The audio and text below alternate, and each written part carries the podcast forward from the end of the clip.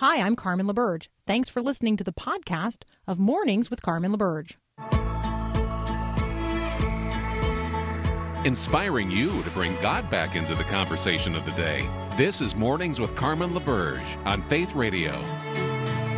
Well,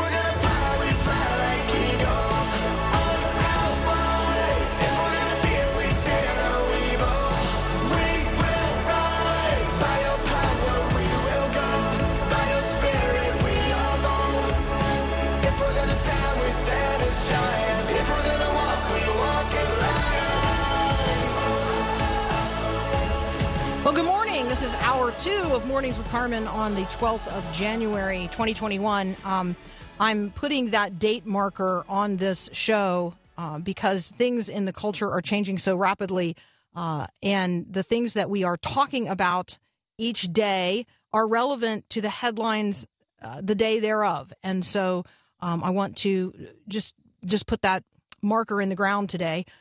Um, and many, many people listen to this program as a podcast. And so uh, it's helpful for some of them to know, you know, well, when, when, what day was that uh, that Carmen said that?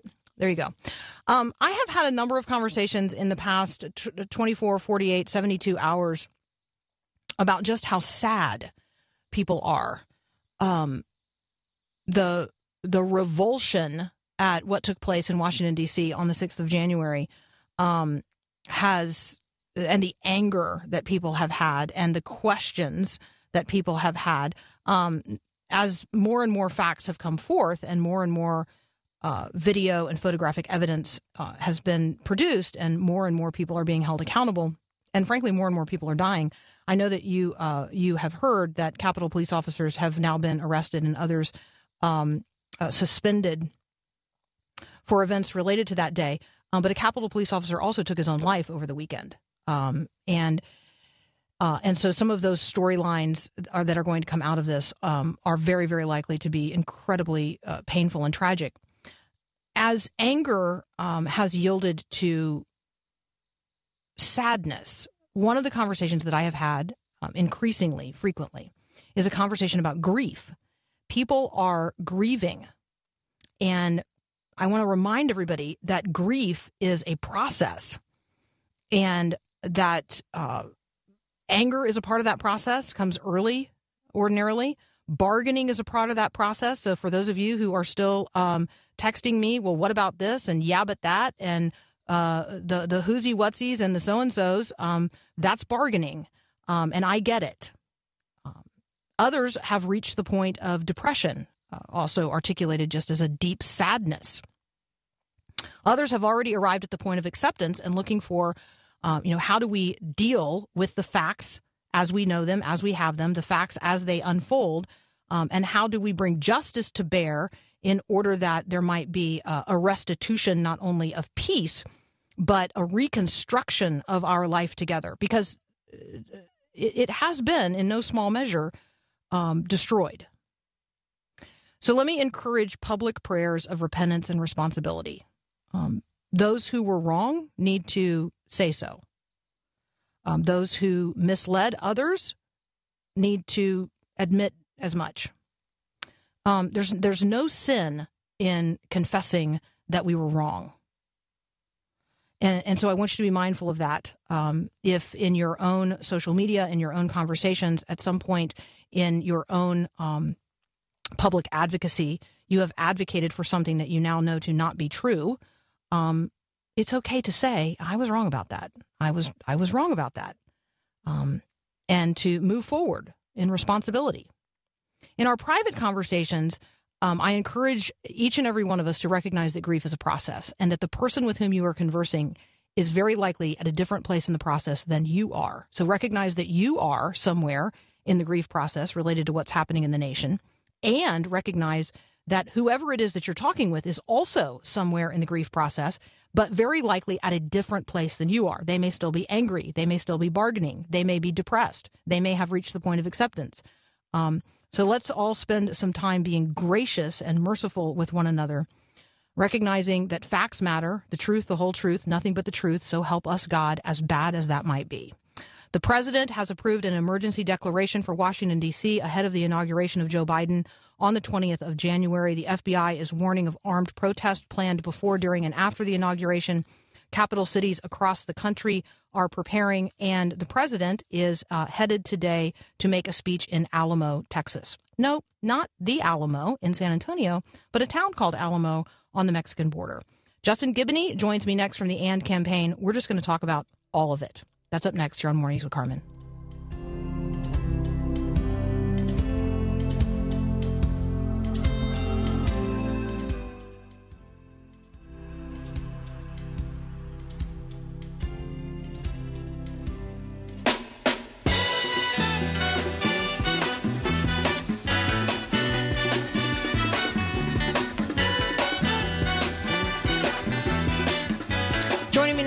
Giboney from the AND campaign. You can follow Justin on Twitter at Justin E. Giboney. You can follow the AND campaign at AND campaign.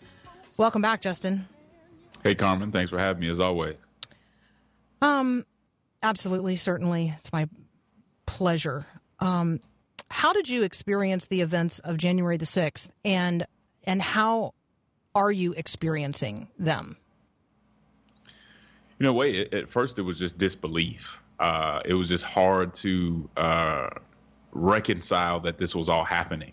Um, you know, even though I, I, do think to a certain extent it was it was foreseeable that this was building up and that uh, it was preventable. Uh, it was just hard to, to, to deal with the reality that this was happening uh, at that moment, and so uh, immediately it was a sense of of, of grief to see uh, signs with uh, that said Jesus on them and other things representing my faith that would have that should have nothing to do with what was going on that day was really disappointing. I mean, there was anger and there's still frustration because, as I said before, Carmen, this was preventable.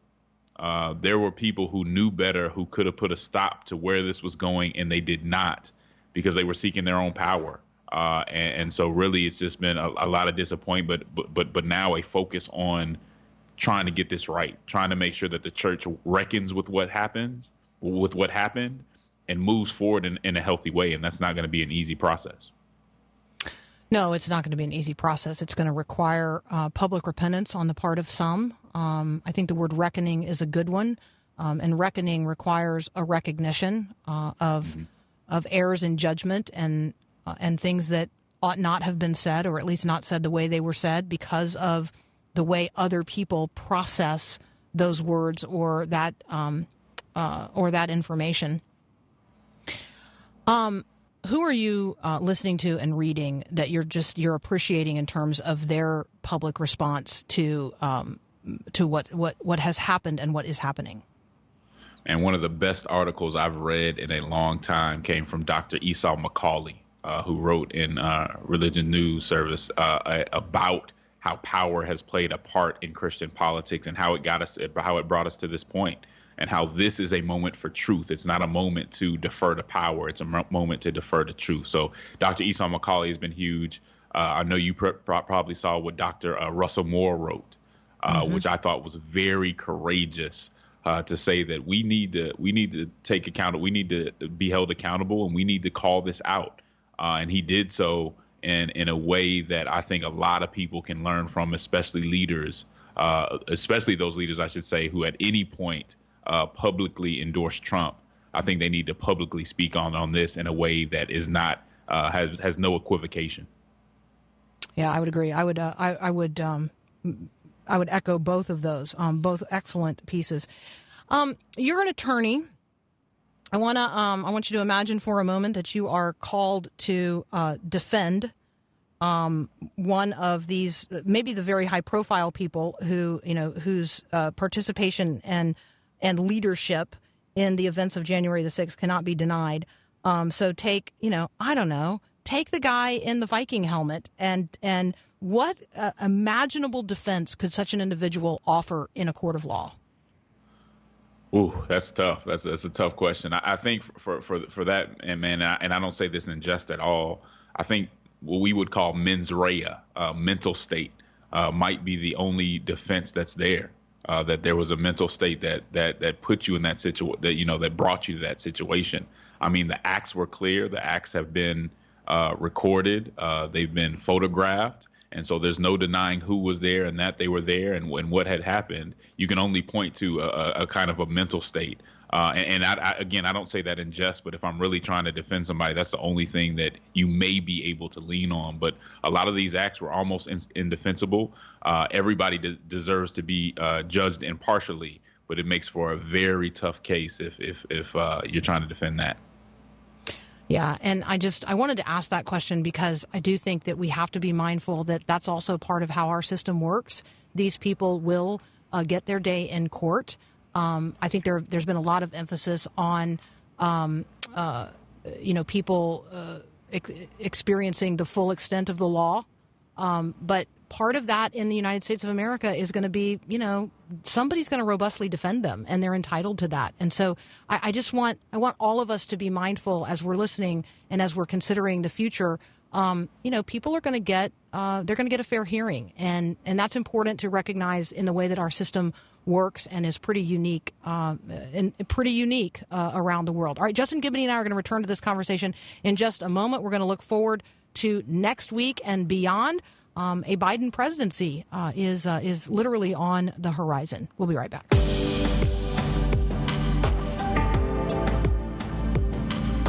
Continue my conversation with attorney Justin Giboney. He lives in Atlanta, Georgia. He serves with an organization called the And Campaign.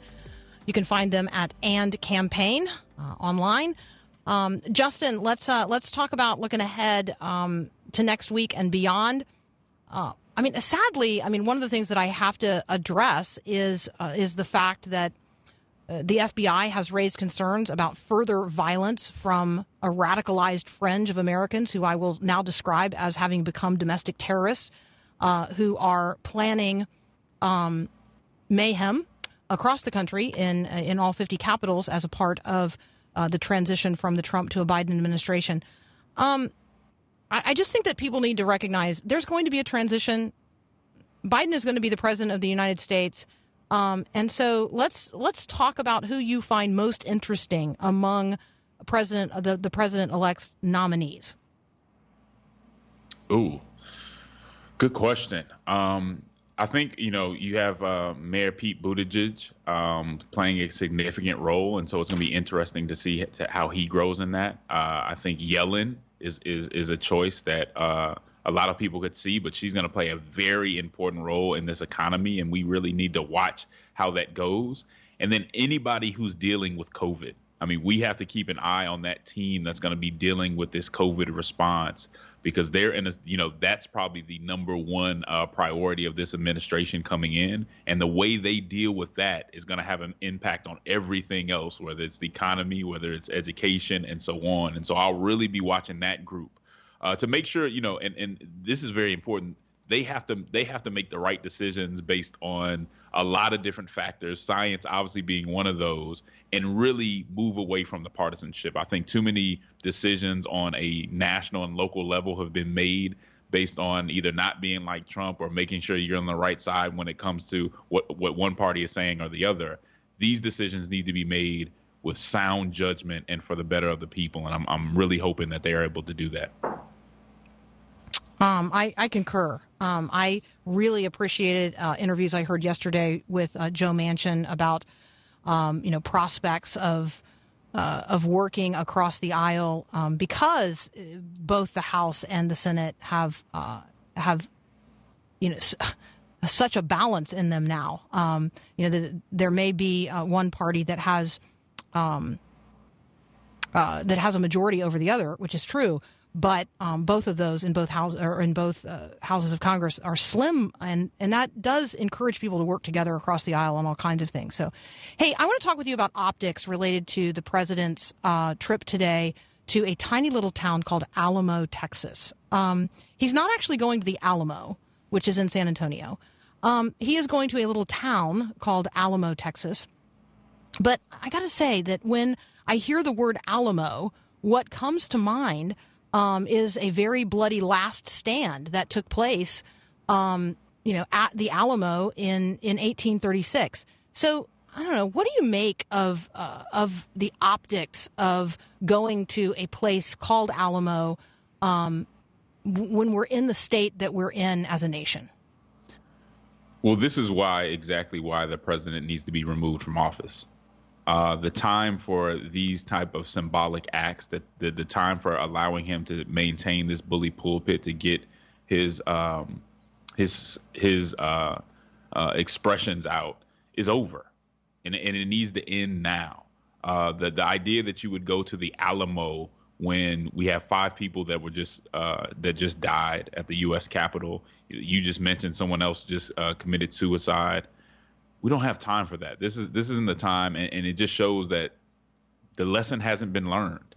The lesson isn't going to be learned at, at this moment, and there's no excuse for not removing him from from office. And this just just goes to to prove that.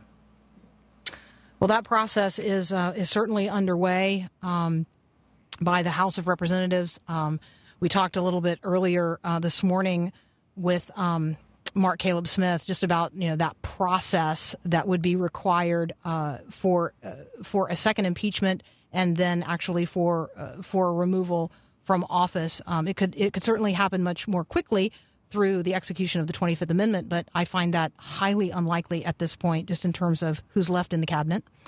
Um, um, what else is on your radar, Justin? What What do you want to talk about, uh, just in terms of uh, encouraging the conversations being had in the nation today? Yeah, I, I just want to focus in on the church. I mean, you mm-hmm. know, we have to make sure that the lesson from this is learned.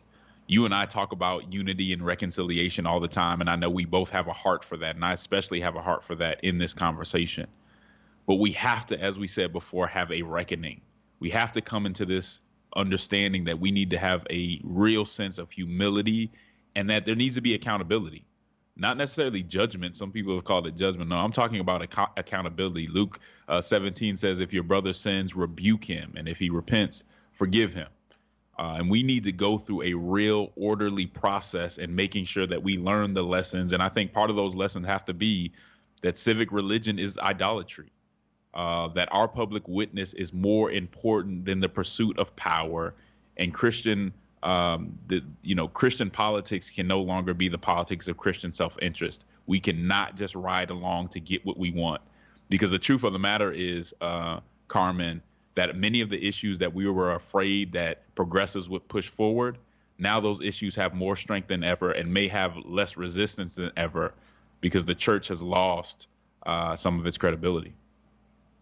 Yeah, I am. Uh, I am particularly hopeful, Justin, that the things that uh, you and I have each and both been talking about over the course of time, that to be a Christian um, is not to be overly identified as red or blue. Um, Christians need need to be must be engaged in the public discourse of our generation. Um, we must be bringing uh, the the things of the faith to bear um, on what is happening in the world because that's that's how the gospel is actually designed to work. Um, but but we have definitely allowed uh, the Christian witness to be co-opted. I mean, uh, it it you can see it in the pictures. You can see it in the pictures of what took place on January the sixth. Um, the name of Jesus and the witness of the church uh, has been co-opted by uh, by people who are using it in ways that absolutely are not aligned with the gospel. That, uh, uh, yeah. So Jesus would not have been doing that. And if Jesus would not have been doing it, then we uh, we must uh, call it out for what it is, which is absolutely anti Christ. It is anti to the witness of Christ in the world today. I, am with you. I get it. Um, we will keep saying it. We will encourage others to see it and say it as well. Um, thank you for your partnership in the gospel to this point, and thank you for um, your patience, your resilience, your leadership as we move forward from this point. Thank you, Carmen. You take care now. You too. Blessings. That's got Justin Giboney from the AND campaign. You're listening to Mornings with Carmen. We'll be right back.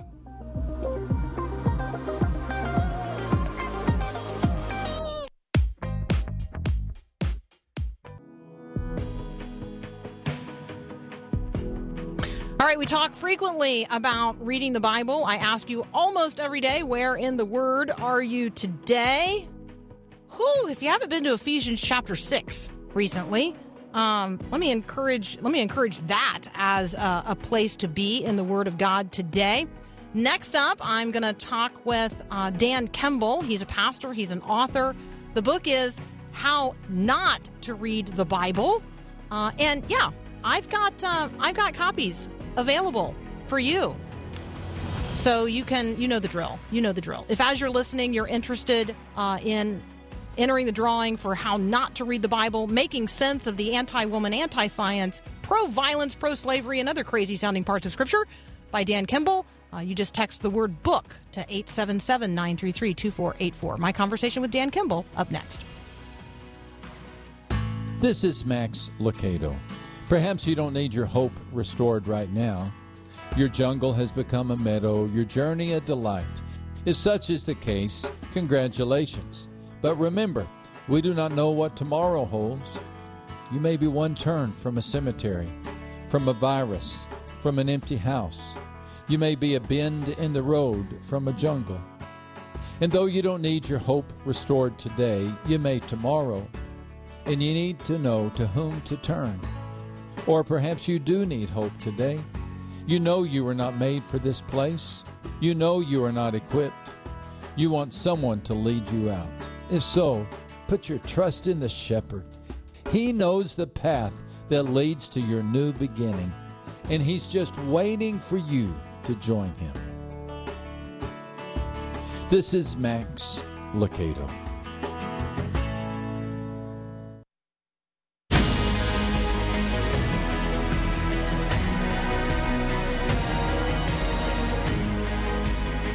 Well, it's a pleasure to welcome Dan Kimball to the program. The book we're going to be talking about today is How Not to Read the Bible Making Sense of the Anti Woman, Anti Science, Pro Violence, Pro Slavery, and Other Crazy Sounding Parts of Scripture. You can find Dan at Dan Kimball, K I M B A L L dot com. Dan, welcome to Mornings with Carmen. Thank you, and welcome to the Santa Cruz, California nice weather today where I'm speaking from. Fantastic. Fantastic. Um, yeah, people just instantly now jealous of you. That's okay. Um, let's start with the sense of urgency that provoked you to write this book. Talk, talk about, you know, what God has been tilling in the soil of your heart that produced this book. Yeah, this I have served with youth ministry for many years, then young adult ministry for many years, and then planted a church, and uh, very connected to the university here. And I say this without like hyperbole or uh, if, if you're to know me, I'm not an alarmist, but I will say this very strongly. I don't think we're in a time period that is more concerning to uh, younger generations in particular with theology and understanding the Bible and questioning things, which is good, but starting to like leave faith over what's in the Bible and it's an urgent situation. And that's why in this book, I ended up addressing some of the primary things that are coming up regularly from younger generations about what they're struggling with, which is inside the Bible. so, Dan, we have uh, you know a lot of people listening right now who are going to say to themselves, "Wow, I'm really troubled by a lot of the stuff that I read in the Bible." Um, and I note that in in worship or in Bible study, oftentimes we just skip over the hard parts but those questions are there for a lot of people. Talk about the the subject matter that you are directly addressing, because I think that um, people, it's going to raise people's eyebrows to to recognize, hey, this is a book that's actually taking on the parts of Scripture that have long concerned me. Yeah, and it's um, these things have always been in the Bible, so this isn't like it's new things that are suddenly are being discovered, but they're being discovered by so many people where I think in churches we've covered a lot of the nicer stories, the happier ending things, the you know the positive things which are so important, but sort of surfaced, studied, or kind of skimmed the more difficult things, such as reading blatant verses like in 1 Samuel 15, where God specifically, like this, there's no way of arguing around this. He commands people to be put to death, women, children, and infants. How do we make sense of that? What about there's a psalm that talks about it's good to kill infants uh, and throw them against rocks. How do we explain that? Exodus talks about selling your daughter into slavery, like commands about it and guidance of how to do it. Purchasing slaves. Strange verses about not eating shrimp or pork or wearing fabrics of two different kinds. Like uh, there's verses that uh, that you'll see online about unicorns in the Bible, and it's throwing people off guard how do we respond to these in a Me Too world, which is healthy to always be looking at the evils of abuse? But then there's Bible verses that actually will say, you, are probably very familiar with them, you know, just about like women be silent, submit, do not speak up in the church. You must remain silent and then go home and ask your husbands the questions. You'll read verses like this. Now, people are seeing these in memes uh, on the internet. The activist atheist groups, you know, not all atheists do this, but the activist ones rent billboards with put these verses up for people to see. So there's becoming an awareness of these verses to the general public and younger people in their questioning years are seeing them, and it's throwing a lot of people off guard that causes mistrust in the Bible. So, if you're listening right now and you're saying to yourself, wow, um, this is a book that I really need because these are questions that not only have I asked, but my young, my students, my uh, my kids, my grandkids are asking, and I don't know how to answer them. We've got copies to give away. So go ahead and text the word book to 877 933 2484. We'll enter you into the drawing of the copies that we have from Zondervan and thank them for that. So, Dan, when we encounter people who raise up portions of scripture that you know they're doing it because they are trying to attack the faith or attack people of faith and it has the effect of um, of having the believer become either defensive or feel absolutely ill-equipped to answer. And and so what you're trying to do in this book, and again, the book is how not to read the Bible. Um, it's going to help us make sense of really, frankly, the crazy sounding parts of Scripture. What you're trying to do is equip the believer not only to know what's in the Bible, but how to read it. There's a difference in just knowing that it's in there and actually understanding how to read it. Talk about that. Yeah, well, I think what has happened in so many churches, uh, I've been guilty of it in the past as well, is we will teach the text and scriptures. And I, met with a young guy that was raised in a church, and this this is what's different than year, generations past. I've been in ministry long enough to see the cycles of different things. There is always stylistic differences. There's always going to be a disconnect to music or preaching style, or, or the, you know, or cultural differences that happen with each generation. What's going on now is that a lot of churches have caught up, we're relevant, there's good preaching, good music, and what's happening is now it's not those things which are causing the disconnect, it is what is in the Bible. So you're seeing a young guy that I met with, this is multiple stories like this. And he was raised in a church, had a great youth group experience, served as a volunteer, got to college. Uh, he was in a um, in an intervarsity manuscript study through the book of Exodus. And then he starts reading about slavery, like commands about slavery. And he asked the question, what does uh, I, I, was taught, and of course, that when Herod killed the two year old and unders in Bethlehem, that was an evil thing. But now I'm seeing God doing it in Exodus. I never thought that I never thought about it. Why is it okay for God to do that, but Herod it's evil? And as he's starting to question one thing, then you go online, and then all of a sudden you'll find like there's a website called evilbible.com. And he found that website, and then there's hundreds of verses like this. So this is what's going on. And of course, it's going to catch people off guard if they have not yet studied those verses or really paused to think of what does it mean when it says women be silent in the churches. So what's behind this, in my opinion, is that a lot of us didn't teach good Bible study methods to people. We taught, you know, we taught sermons, very practical how-to sermons, really helpful things, told a lot of the stories, but we then have to understand what is this thing called the Bible. And I, I could go on and on this a long time, but I, I identify four quick things is that the Bible, when we start seeing the Bible as a library and not a single book, and we start looking at it like that, when we look at the Bible that is written for us but not to us, which means we have to look at context and culture and who it was written to originally and what they were going through, not our questions of our day. We never read a Bible verse in isolation, and we always look at the Bible as a storyline pointing to Jesus. Then a lot of these difficult, disturbing Bible verses start falling into place easier when you see it in the whole Bible story. Yeah, that's so great. We're going to come back to that. We're going to review that list in just a moment. I'm talking with Dan Kimball. We got to take a very brief break and we'll be right back. Well, it's a pleasure to welcome Dan Kimball to the program. The book we're going to be talking about today is How Not to Read the Bible Making Sense of the Anti Woman, Anti Science Pro.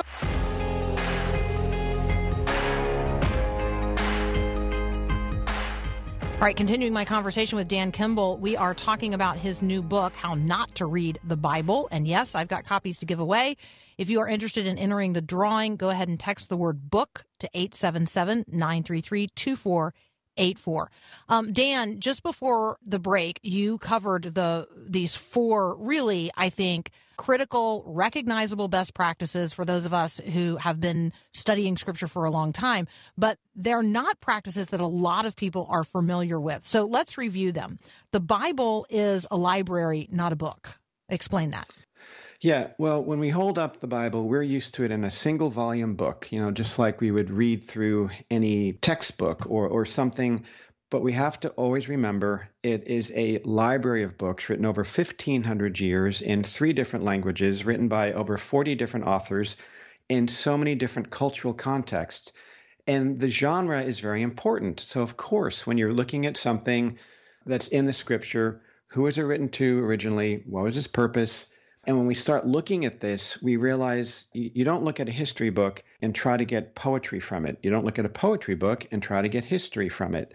So when we start realizing we're walking into a library, whenever I open my Bible, I, I imagine I'm walking into a library, and there on the left are history books and law books and poetry books and different genres, so that as I'm selecting a book off the shelf, I am then able to look at it more deeply and understand the original intent of that book to who God was writing it through the Spirit to originally, and then apply it to myself.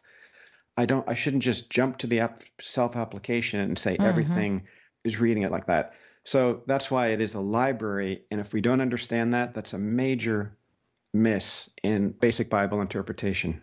Yeah, and then I want to jump to the fourth sort of best practice um, the, in terms of how we do this. Talk about the Bible as a library that all really is one storyline it's not just piecemeal. There is an overarching narrative to the whole thing.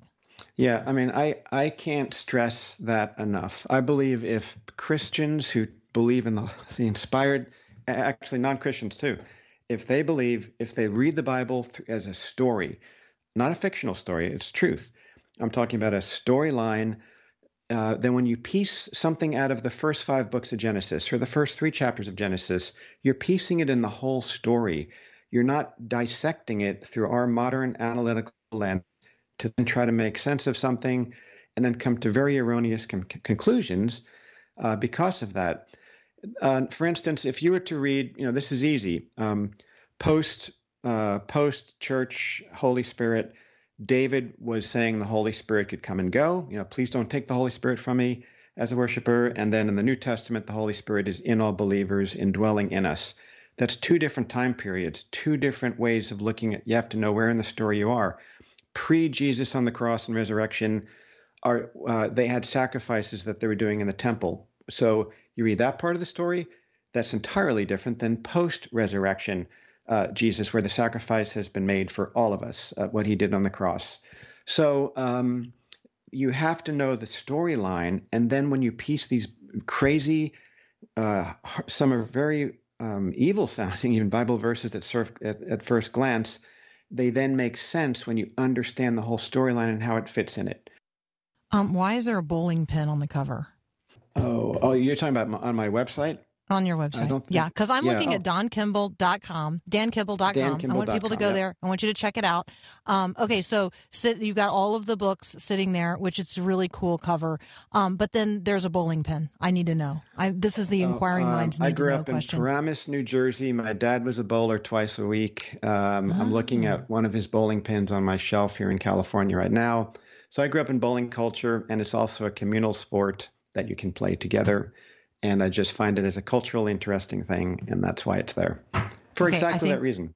Yeah, we might need a bowling culture conversation. I yes. bet there's a whole bowling culture conversation we're not having. I'm talking with Dan Kimball. You can find all kinds of great resources, including the one we're discussing today, How Not to Read the Bible. Uh, you can find them at his website, Dan Kimball dot com. I do have copies of How Not to Read the Bible to give away from Zondervan. You can text the word book to 877 933 2484 to enter the drawing uh, for those. Dan, one last question before we let you go.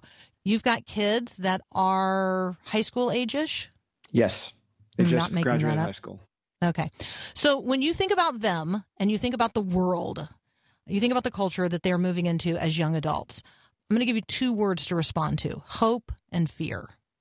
Yep. The hope is the scriptures are the the living word of God, faithful, trustworthy. Jesus knew every bit of the weird parts of the Old Testament that we don't understand, and Jesus saw it as a as the scriptures. You know, he quoted it all the time and, and used it and believed in the scriptures.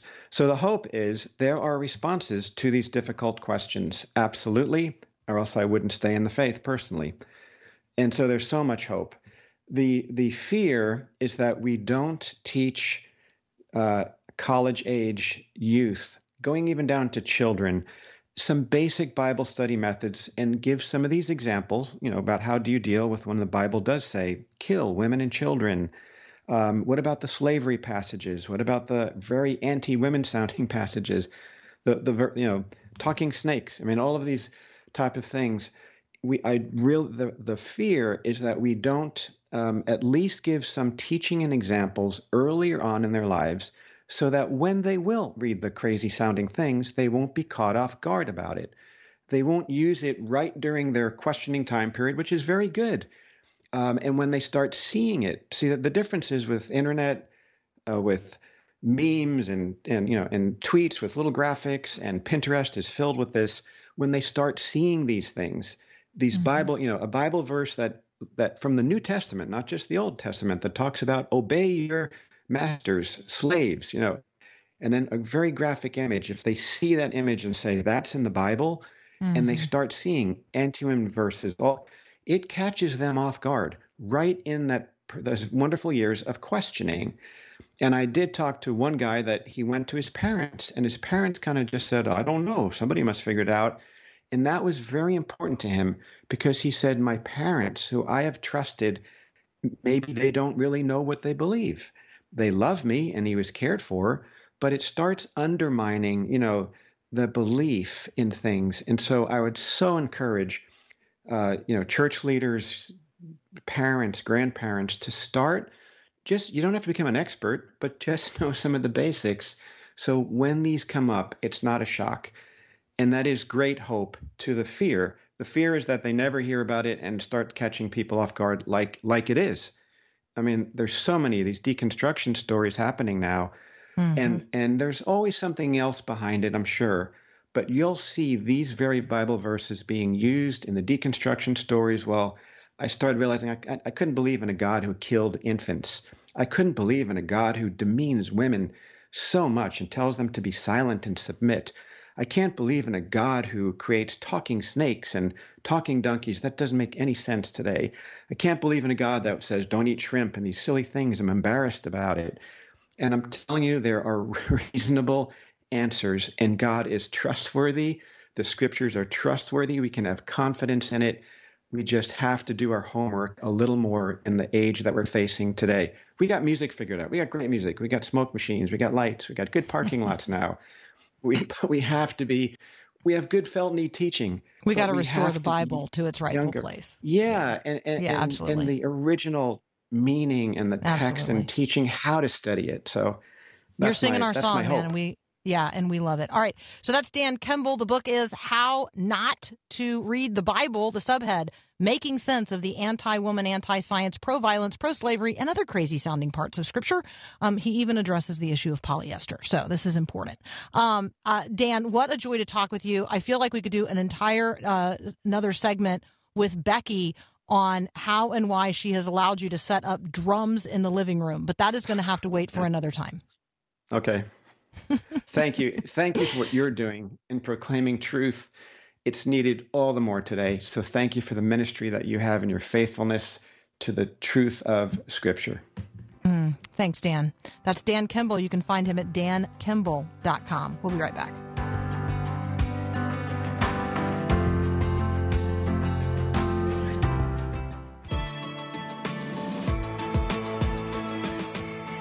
All right, there's a number of things happening uh, across the world and within the church.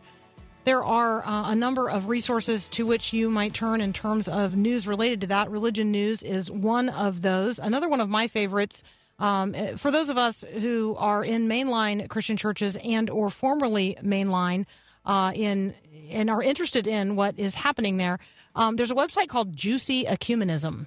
I know, sounds crazy. It's at the Institute on Religion and Democracy's blog. It's called juicyecumenism.com. They have a piece posted today um, on what is happening in the Episcopal Diocese of North Dakota.